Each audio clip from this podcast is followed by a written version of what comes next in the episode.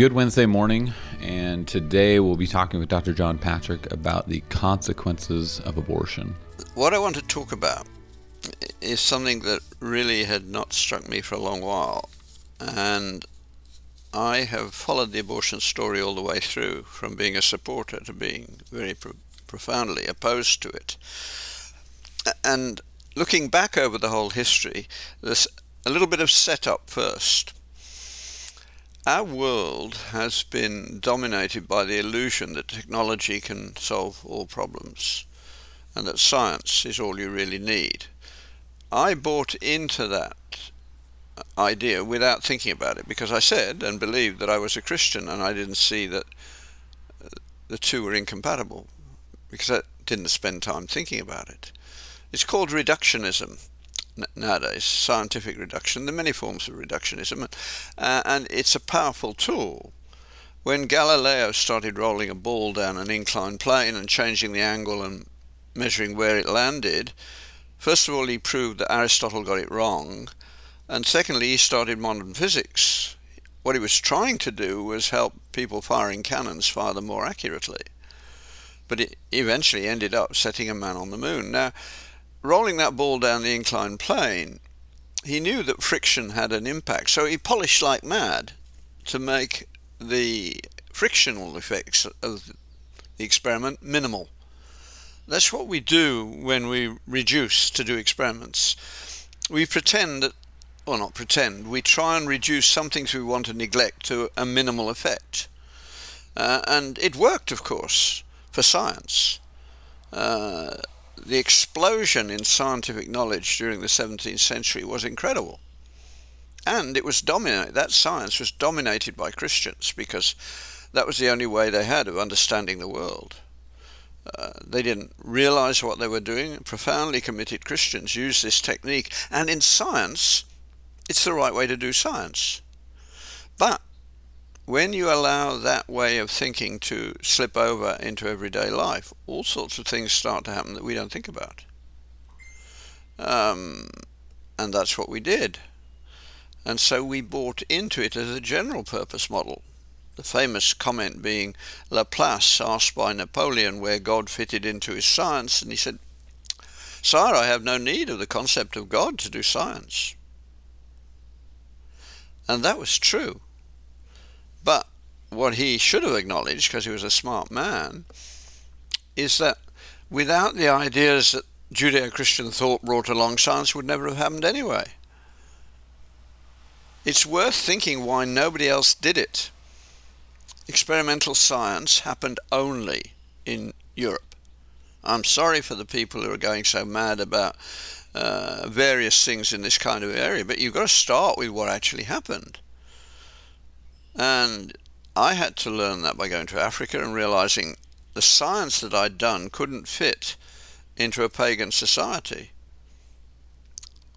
We live our lives with an intuitive backdrop which we don't even think about. And for the Western world, that intuitive backdrop uh, for now over 20 centuries has been Judeo Christian thought. Nothing else really made an impact.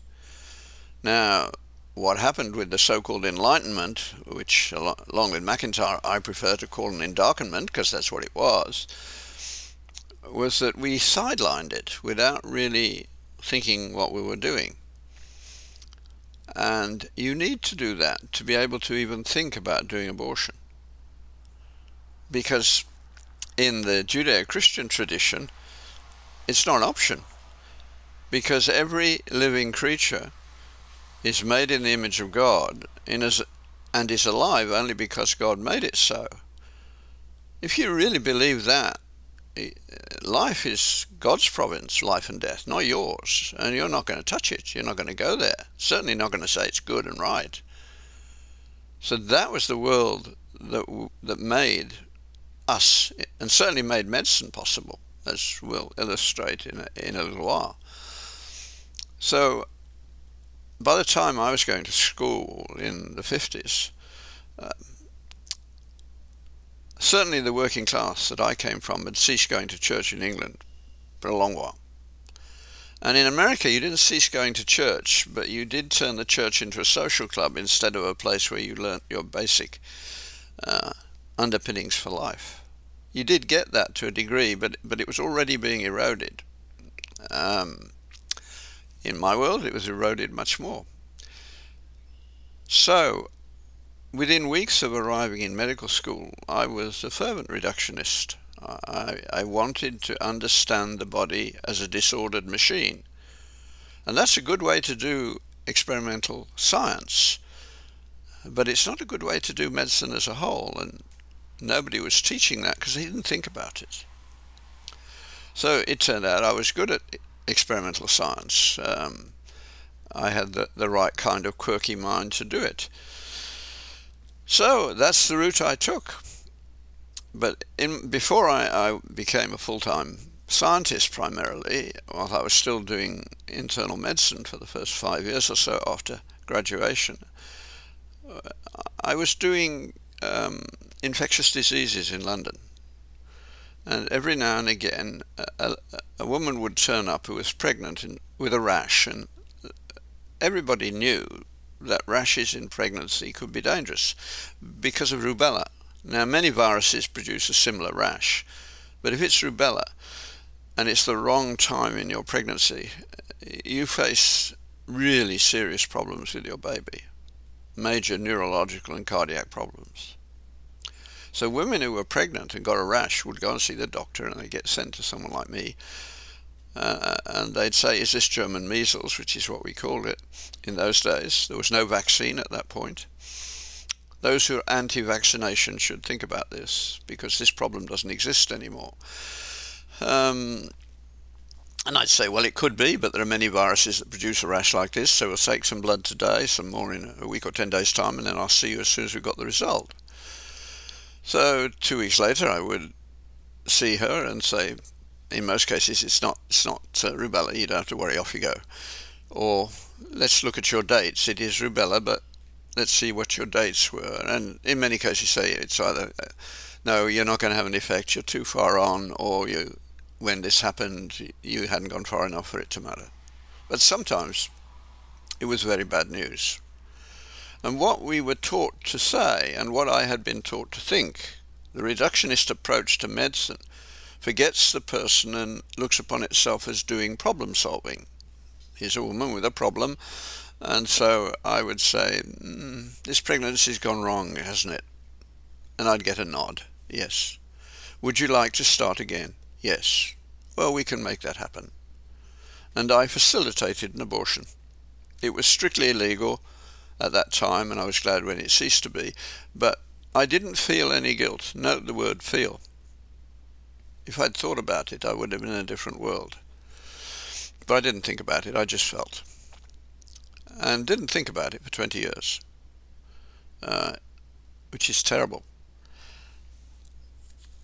When I did start thinking about it, the world had to change. Now, it's important to put that initial story in place because we do the whole world this way now. Everything we do pretty well, we're using a reductionistic model, not a Christian one. And it's when it gets to things like education, uh, philosophy, politics, government, justice that real trouble starts to appear. Uh, and the damage that it's done to medicine is undeniable. So, how do you open up that discussion? Everybody's now at the stage where they th- most people think it's a woman's right to have an abortion. I thought that for a long while, and as a man, I accepted that that was their problem, and we should leave them to get on with it whichever way they wanted. It Took me a long while to get past that. But the key opening question is to demonstrate, first of all, to the, the students that they don't trust everybody in their class. Some people are more trustworthy than others, and you can trace that back to family and to belief. Um, the error can be major or minor. I mean, it's a relatively minor error if you come from a background that puts loyalty over truth because both truth and loyalty are good things. The Muslims, for instance, are traditionally a loyalty based culture. Other Muslims come first, and you may lie and do anything whatsoever to to a, a, a pagan from their point of view, an unbeliever. Uh, but you must look after other Muslims and lie on their behalf if necessary. Judeo Christian thought put truth above loyalty. You should tell the truth first and work out the consequences. Now that looks like a small difference, but actually it's huge. Because when you put truth over loyalty, you get your job because of what you know. When you put loyalty over truth, you get your job because of who you know. Which one, which society is going to be the more effective, the more efficient? It's a no-brainer. And the world shows it. The Muslims make nothing that we really want except, say, carpets, which they can do within a very straight confine. But they haven't made a major contribution of science since about the 12th century as Muslims. When they come to the West and become secularized, then yeah, they've got the same minds as everyone else, and they start living in a different culture. Um, they do good science, but they haven't won a Nobel Prize in science for a long while. They try and include one of who was born a Muslim, but he was actually an atheist that they talk about all the while. Uh, so they're beginning to realize the problem. But we haven't thought about what it's done to us in the same way. But I could point out to the students they don't trust everyone, and that helps. Then I ask them the question of those that are there, as I assume that those that they don't trust don't come to a lecture on abortion. Um, and I say, but you don't agree on this issue, do you? So the real question turns out not to be abortion at all, but the starting point surely must be what must you believe in order to be willing to do an abortion and not feel guilty about it? And what must you believe to take the opposite position well, that's not difficult to unpack, is it? It's essentially a question of what you believe about the nature of human life. And if you believe that life is a gift of God and its ending is in His hands and you have no right to touch it, you're not going to go there for purely rational reasons. If, on the other hand, you do want to do abortions, what must you actually believe, even though you haven't thought about it? Surely you have to believe that life is relative. It's not a given that we should take seriously and put first. It has to take its role like everything else, being experimented upon and worked out what you want to do. So you may not have thought about that when you do an abortion, but what you're thinking about is my life is more important than that life. Now, uh, I, I was reading, one of the things I read this week was an article by a Jewish woman whose writing I like, uh, Barbara Kay in the National Post. And she was writing about this, and she said, I'm pro choice, but I do wish that they would tell people what they're doing. Make them say, uh, they must say, I'm killing a human creature. Because to say anything else is a lie. We were all embryos once. So unless we could wish that our mother had done to us what we're about to do, we ought not to do it.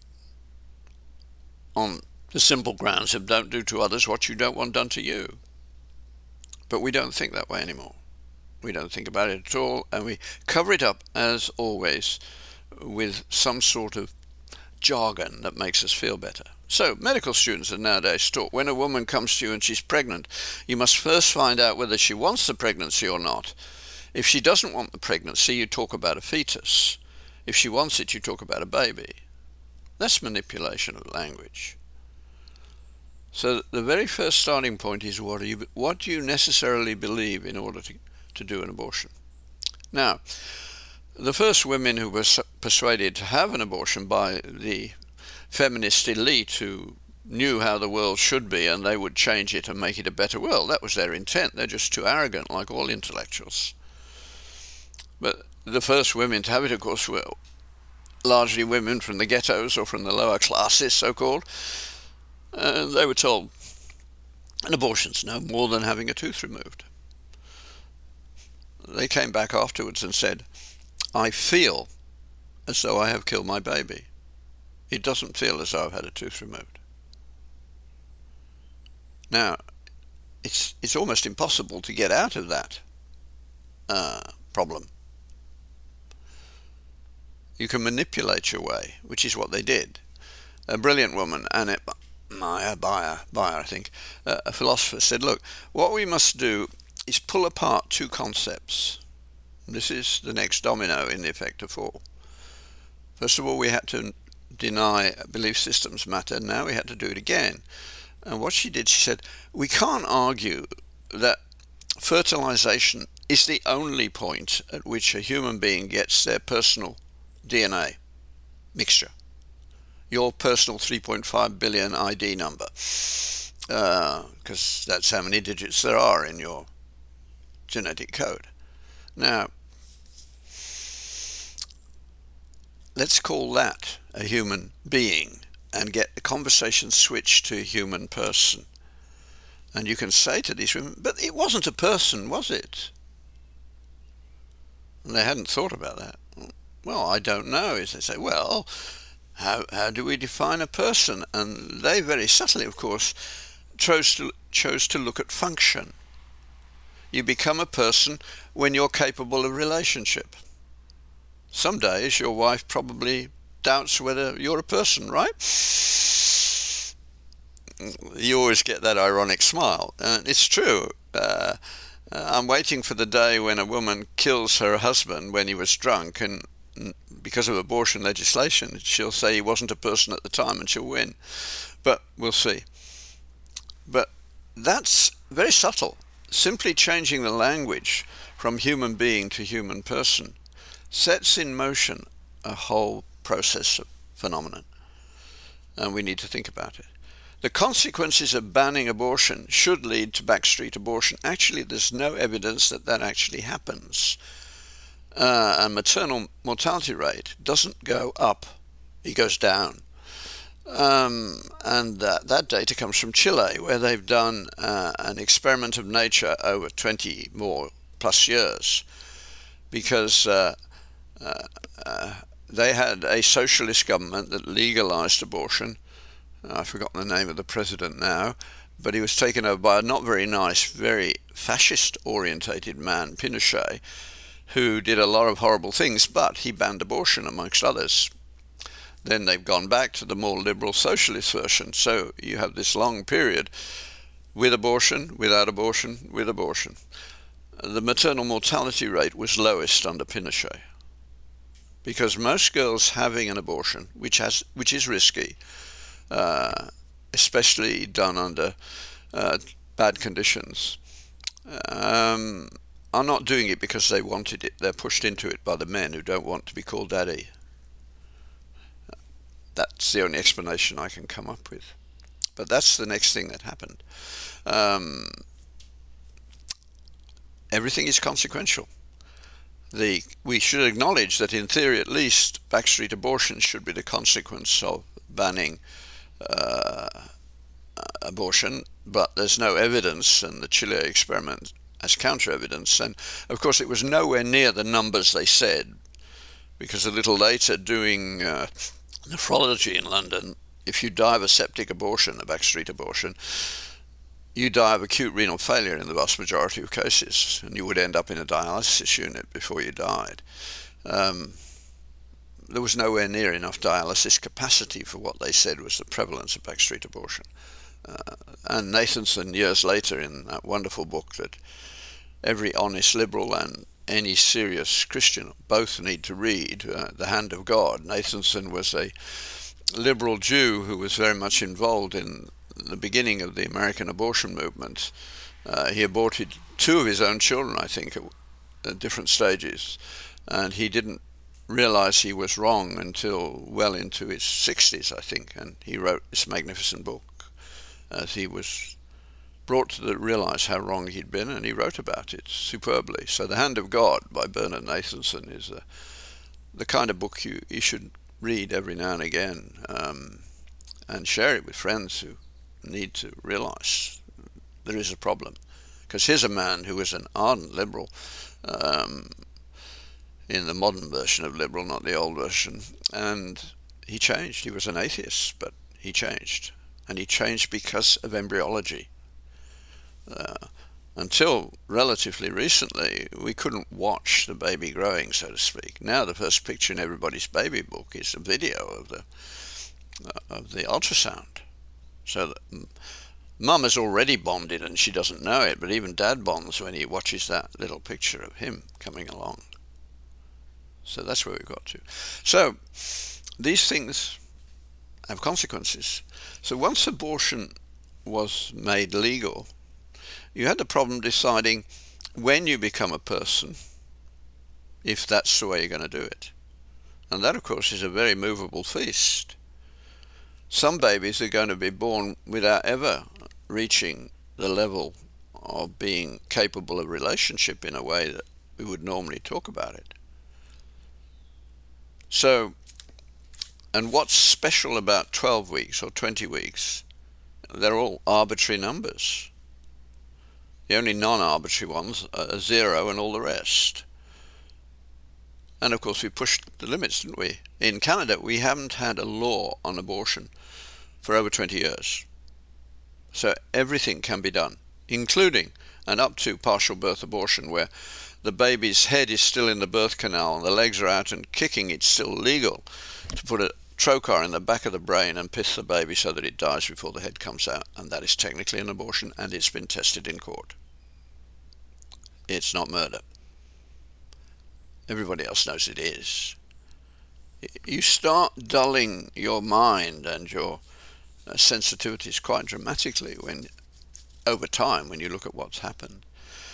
So what happened next? Well, of course, we had taken birth from the emergence from the uterus of a child who has the right to be because God made the life in the first place. Now, every child born after abortion was legalized in America, 73, is not like that. They come into the world as the choice of their mother. Their mother could have killed them, she chose not to. So, if you're born after 1973, thank you, mum, that she didn't abort you. Um, you can then start talking about whether she should have had the right to do it in the first place. But she did. She had that right. But that makes children different. I came into the world and I knew deep down, because it's hard hardwired, but I also had it affirmed around me uh, by anybody who could watch, is that every parent knew they had a responsibility for their children. Children knew that their mum and dad owed them, so to speak. They push the limits, don't they, when they're babies and they won't go to sleep and they squawk and all the rest. They can push you around from a very early age, get you driving madly to the emergency room for no reason at all, except that they're cross or whatever. But you can't tell the difference. That world, very different. Now, the insecurity that we see grossly exaggerated by COVID uh, is related to this because especially those who who feel these things they they know they're not living up to their mother's expectations and that does some grave psychological harm whereas if they inhabited the judeo-christian story they'd know well yeah we're all sinners so we all screw up with regular monotony but if we're not sinners because that category doesn't exist anymore you've got trouble so we have much more anxious people than we used to have. People much less certain of who they are. They're not creatures made in the image of God anymore, they're accidents of nature. They may or may not have happened. You can see where this one is going to go uh, already by this stage. The intrinsic value of life was a very stabilizing factor in society. It's gone. Um, so being in person, very dangerous. What happened next? Well, let me get the order right. Um, we've talked about where you draw the line. Now, the next set, of course, are infanticide, geriatricide, killing of the handicapped, the return of eugenics. That whole process has happened in my lifetime. Up the Hippocratic denial that would, a doctor should ever terminate life uh, lasted until the end of the 19th century. It's a long run. Nobody questioned it. They may not have done it all the while, but they didn't question that it was the right principle. Now, in the 19th century, after Darwin's uh, great feat of completely removing any teleological thought from our minds uh, as a justifiable thought, started working on people like me, professors. So we would say something like this in a lecture. We are breeding, we are making better animals, we are breeding better animals. Why don't we breed better people? Now, fortunately, they couldn't do anything about it initially. But what needed to be discussed and wasn't is what you mean by the word better? If you had to choose between Helen Keller and some mafia thug who's got all his faculties, which one would you choose? Of course, it would be Helen Keller. If it's not, you don't have any sensitivity whatsoever. And if you don't know about Helen Keller, then the culture's gone even further. Blind and deaf, but wow, what she performed, what she did for society. The, the, the disabled and the handicapped have a vital function in society to humble us, which they do regularly. And we're in grave need of a lot more humility than we currently have going around. So now, in the Western world, in most countries, we are setting out to eliminate about 30 metabolic diseases by eugenic abortion. It's not wrong to want to get rid of diseases, but doing it that way is uh, ends do not justify means because there will be such consequences. But that's what we're doing. What it means is that general pediatric care will not improve over the next little while because to do things well, you have to do them often and keep doing them regularly. Currently, we need a, a, population base of at least 3 million to run a really good pediatric department. When we finish this process, it's going to be a lot more than that. That means Canada with 30 to 40 million people and the second biggest country in the world will only be able to sustain, say, four or five first class pediatric units. That means a lot of people are going to be a very long way from really good care for their children. That's just another side effect. I don't normally put it in, but I put it in now. I hope it's the prompting of the Holy Spirit. Um, eugenics is back. Now, what happened in that story, of course, is that the first re-emergence of eugenics in not re-emergence, the first emergence of practical eugenics was with the Nazis. Most people do not know that the first act of the Hitler government was to legalize the killing of the handicapped. The Jews were not first, they were some way down the list. Uh, vagrants and gypsies and homosexuals, as well as the handicapped, both physically and mentally, uh, preceded them in the process of being killed. Now, in the days before we had psychotropic drugs, on the outskirts of every city, there were multiple hospitals uh, called lunatic asylums because uh, going back to Luna, the, the moon was blamed for making people mad, but uh, that's what they were called in those days. Uh, and we had no other means to deal with them than to put them somewhere safe, which is what we did. And the best of them were really uh, very good. Um, but when Hitler came to power, those people were under the control of psychologists, psych- psychiatrists, and uh, neurologists. And some of those patients had to be in a locked ward because they were too dangerous to themselves and to other people. And so the thought went something like this these people are having lives not worth living. Now we can get rid of them because it was legal. So the first killings were actually done by doctors, not by Nazi soldiers or people at Auschwitz. They started with doctors and they tried doing it by injection and they found to their horror that it haunted them. They needed distance. If you're going to kill someone, you need distance, which is why we, we make people wear prison uniforms. It's a, a dehumanizing process uh, if we're going to use lethal force on them. That's why the Jews were dressed up to look silly before they were murdered. Uh, it, it's a, a, sort of grudging statement that what you're doing is wrong because you wouldn't be doing this otherwise. So they stopped for a moment, but they didn't give up. So the first gas chamber was actually invented by a psychiatrist. Um, Hitler didn't know anything about this. It was only when he came round to the final solution for the Jews and up the number of people he wanted to kill per day.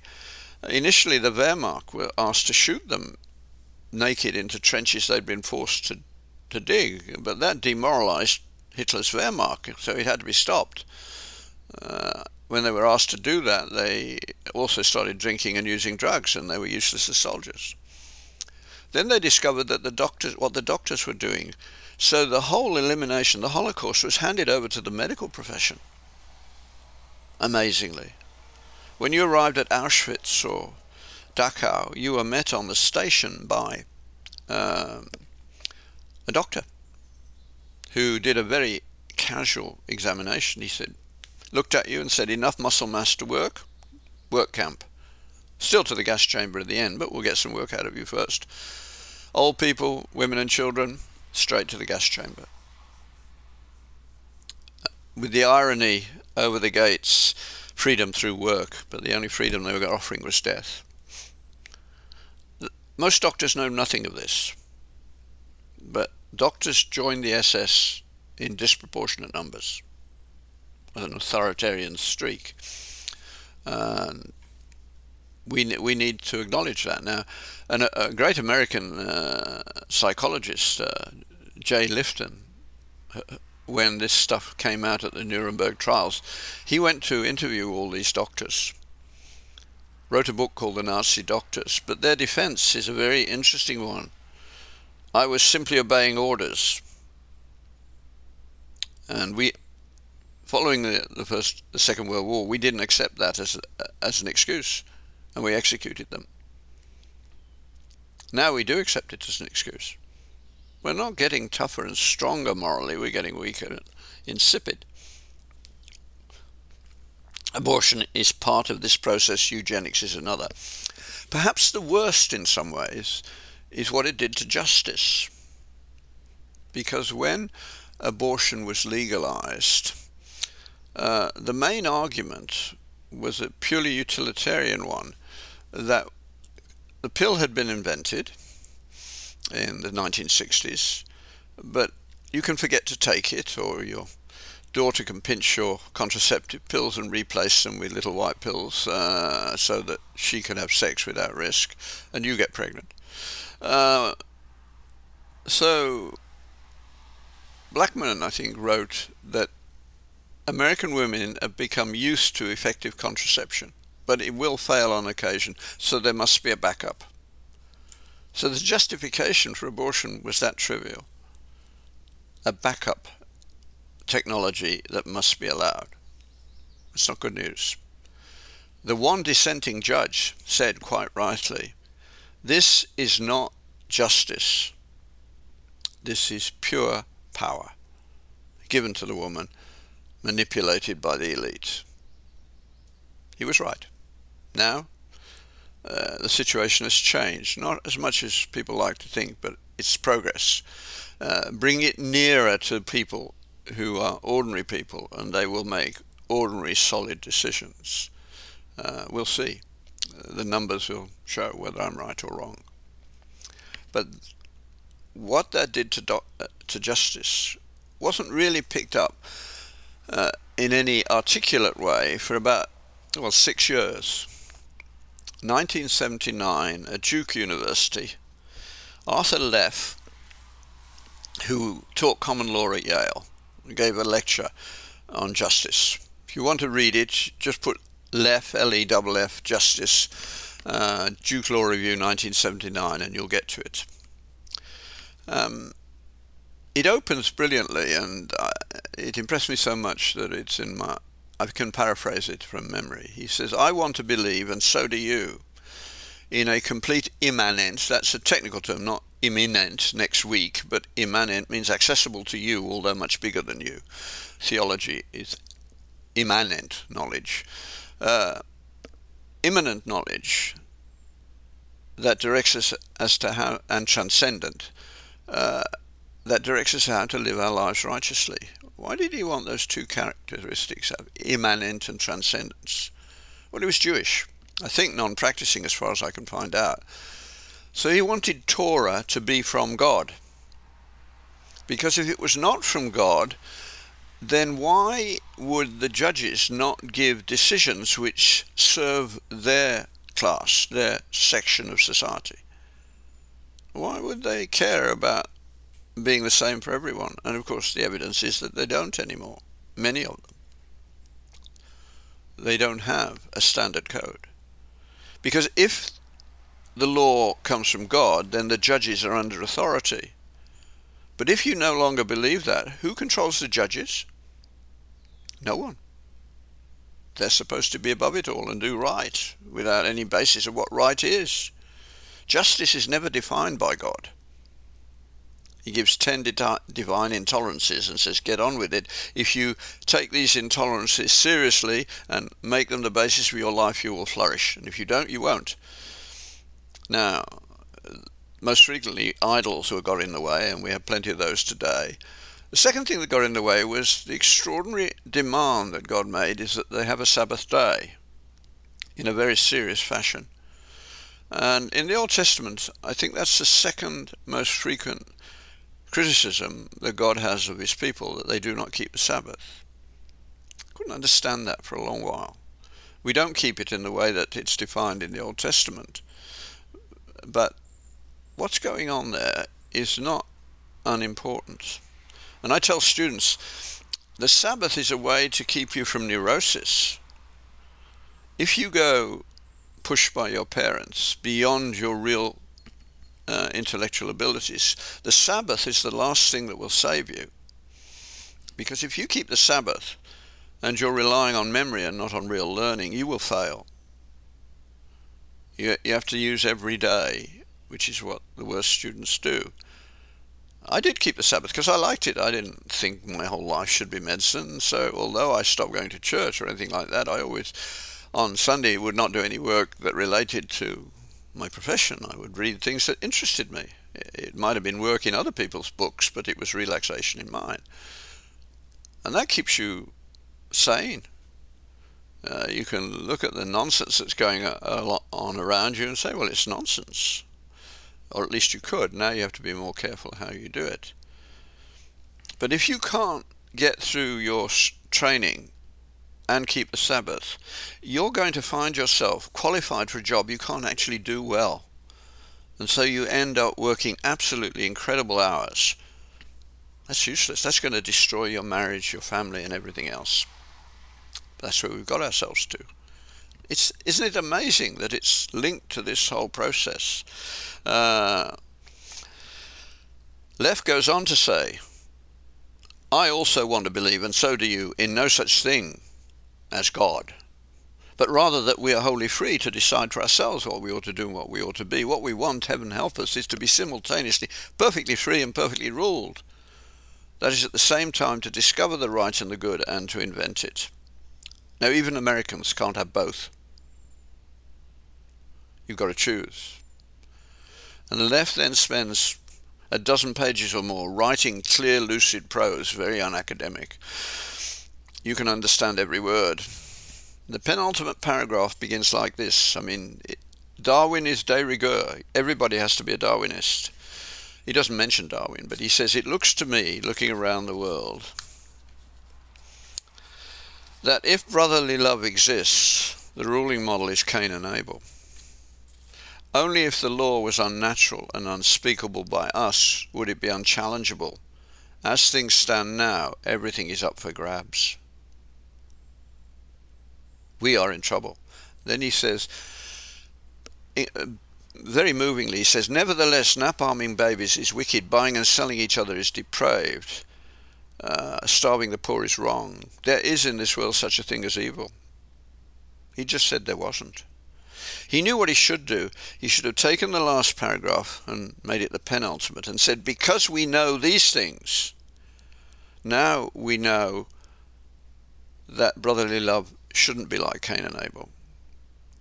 We need a story that's rich enough and deep enough to take us the whole way. Now, the next dominoes to fall are compassion. We have no reason for compassion, it's just the way nature is, nature red in tooth and claw. The common good, you can argue the same way, and the more Darwinian of us simply do what benefits us all the while. Look after number one. Uh, and of course, the bottom line at the end of this is what basis do you have for meaning? When you come to the end of your life, can you say, as the community I grew up within would say, here we have no abiding city. We seek a city whose builder and maker is God. They died well because they began to see. And in fact, those of you who doubt this, there's a little book by a woman called Diane Komp, K O M P, uh, she was professor of pediatrics at Yale. I haven't got time to fill in the story. I've already gone on too long. But she wrote a book called A Window on Heaven. Read it. Give it to your wife. Read it with your wife or your husband. It's about children dying and how they brought her back to faith. I hope you can work your way through this and have and use it yourself. Try it out on your friends first of all, till you've got the whole concept in your head they can't. They have no comeback. We ought to have won this battle much uh, sooner than we did, but it will require the rebuilding of the Christian mind. And there I must stop. Thank you, John. Thank you for talking to us about abortion and the consequences and the effects that they have in our society. And thank you all for listening.